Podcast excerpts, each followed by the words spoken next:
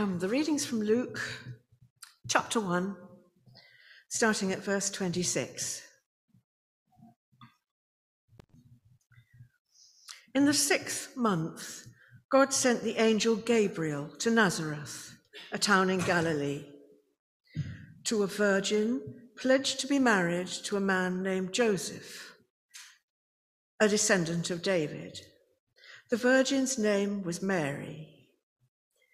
The angel went to her and said, Greetings, you who are highly favored. The Lord is with you. Mary was greatly troubled at his words and wondered what kind of greeting this might be. But the angel said to her, Do not be afraid, Mary. You found favor with God.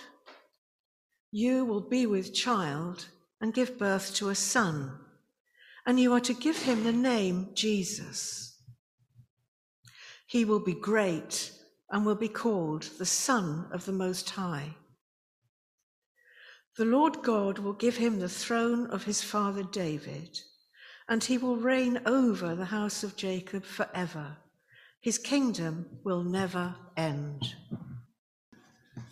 So we're thinking we are we've entered Advent, and we'll be thinking about what uh, Advent means for us this next uh, few weeks. So, the Bible's nativity stories uh, begin not with a birth just yet, but with a pregnancy. Uh, and in many ways, I think that's what Advent is a bit like. Uh, in the nativity stories, of course, a baby is on the way, first of all. And for us in Advent, uh, our Lord is on the way for us too. Uh, just like a pregnancy, Advent is about us anticipating hoping, expecting, growing, and preparing for our Lord to arrive. So during the Advent season in the Bible, we first of all we join Elizabeth, uh, and she expected what she never thought she could expect. She was pregnant in her older years with the child who would become the prophet John, John the Baptist.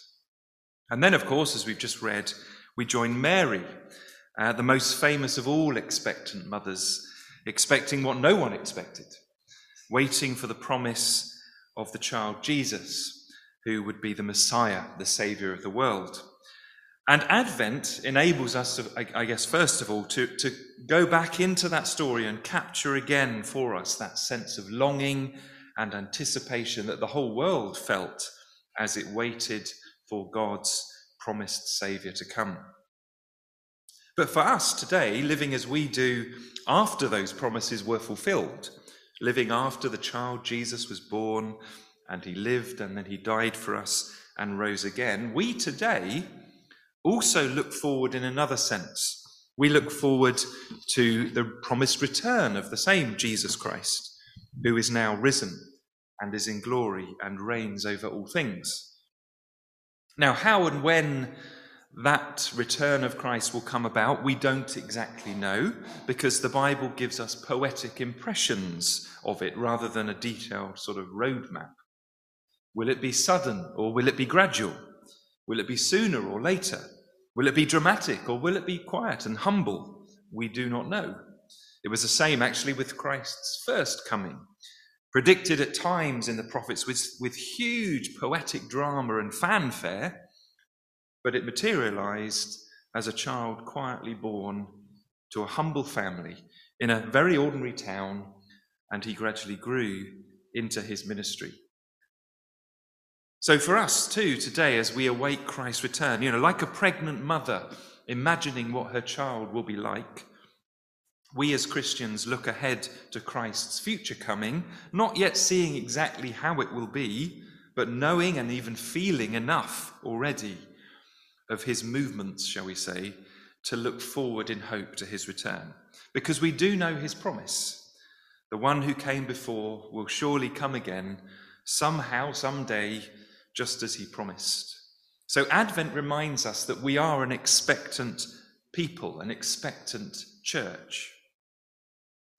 But I think we experience Advent like a pregnant mother in another sense, too. We feel it now already in the present, just like how a pregnant mother feels the baby growing in her womb.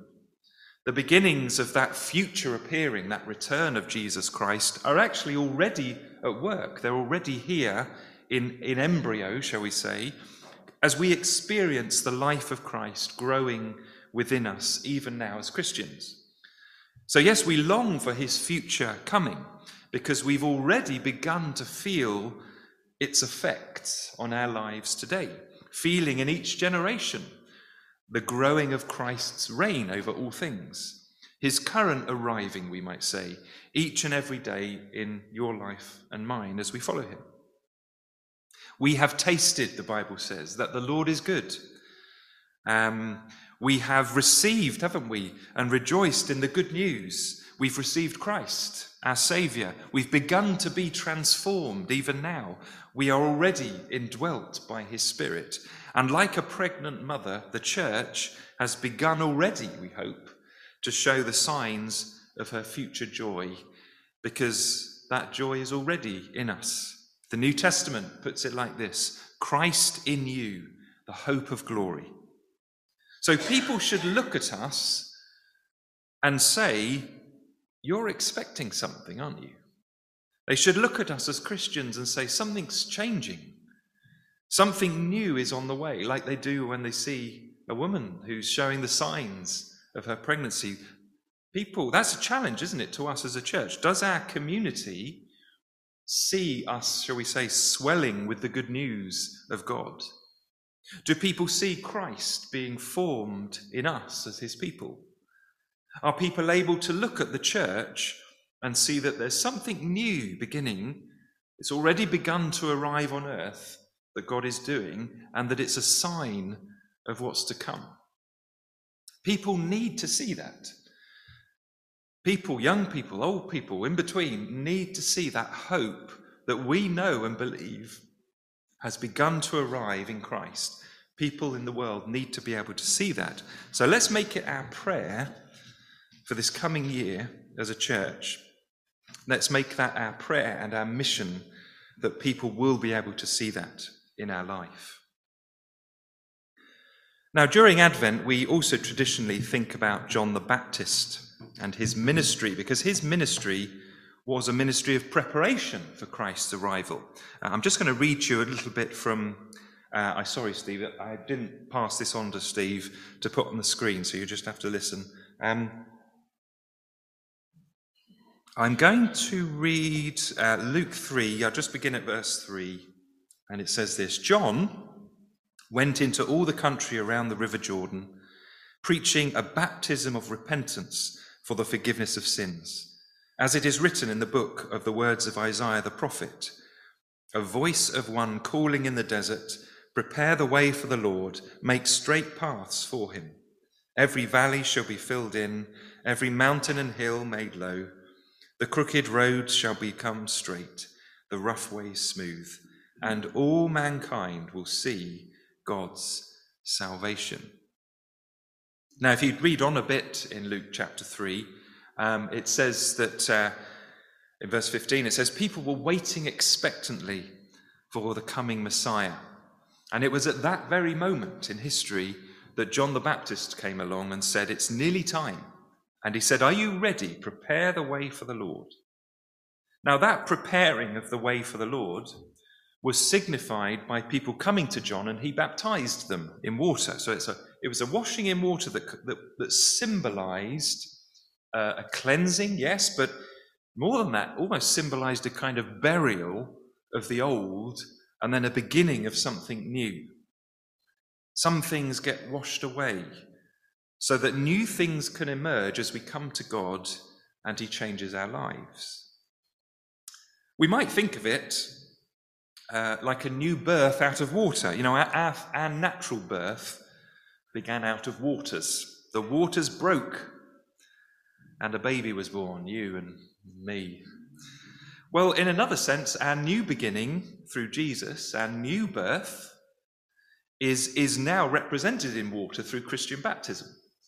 Out of the new waters, which are God's grace to us in Jesus Christ, we then emerge, as we bring our lives to God, we emerge as new people. Uh, and things are never the same again. And so we're told in, in Luke 3 that this baptism of John's was a baptism of repentance. The word repentance literally means to change one's thinking, to reorientate one's life towards something new that you found in God. Now, an expectant mother knows that life now changes. It's going to change in wonderful and demanding ways because of the new life that has arrived in them. In them. Well, in a similar way, when we become Christians and when we begin to live as God's expectant people, that results also in wonderful and, yes, sometimes demanding change in who we are. Like an expectant mother, our lives are now filled with the thought of the future arrival of Jesus when he returns. Uh, we might call it the big day. And, and, and in fact, that, that big day to come is already, as I've said, forming within us now like a baby in the womb.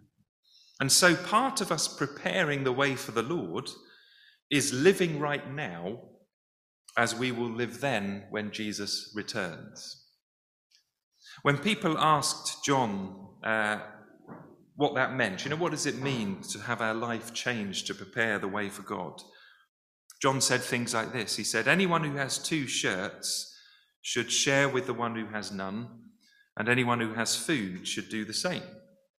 So John says, you know, you, you, you, need to have a changed attitude towards the needs of others around you. It means resources are seen as gifts to be shared, not just to be taken more and more for oneself. Tax collectors came to John, and he said to them, Don't collect any more than you're required to.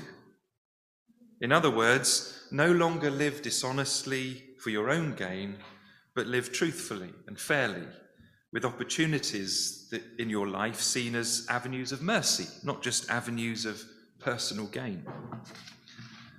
Some Roman soldiers, we're told, came to John what did this, you know, what, what did it mean for a Roman soldier, you know, the tough, tough, strong, trained military men with swords, when they came to John and he spoke about a baptism of repentance and, and living with fruit of repentance in life, what did that mean for a Roman soldier? John said, Don't extort money, don't accuse people falsely, be content with your lot. In other words, I guess it means not seeing power and strength and position as an opportunity to lord it over other people or exploit situations. Instead, power is to be used in the service of others, not just to get above others. Now, those were just some examples uh, that John gave of, of the fruit of a repentant life, a life that has been turned towards God and is being made new by God's grace. That's what it means, John says. That's what it looks like to be expectant people. And this is what Advent calls us to think about again each year. Are we living as people who are thrilled to know that Jesus is on the way and whose lives show that in preparation? Thinking about John there at the River Jordan, we might say that Advent kind of brings us to the edge of those baptismal waters again, if you like, to call us again to turn to God and to be made new. And like when a baby is on the way, to adjust and to prepare ourselves for that newness of God, which is already here, but which is increasingly coming until the day when Jesus returns. Advent calls us to be living our lives today in ways that show we are indeed expecting, waiting for Jesus. So, this is about living in the new way of God's kingdom, a kingdom with a king, of course, Jesus Christ. Jesus came into this world to live for us, to die for our sins, and to rise again. Excuse me. I, I, had a cough and cold last week, and I ended up with a chest infection, and it's just about gone, but it keeps catching my voice.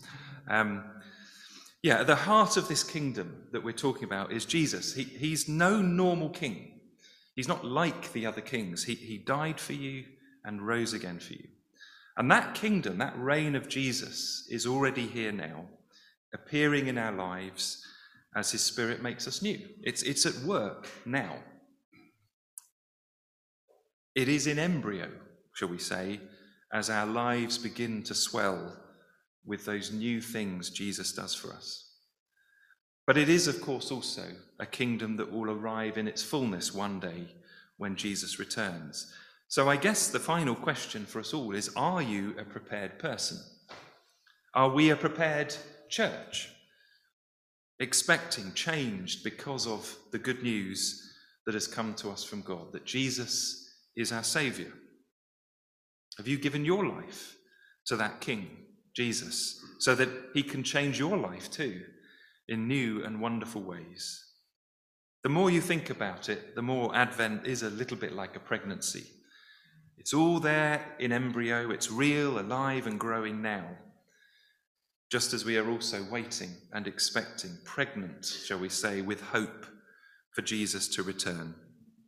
And so we look back to Jesus' first coming.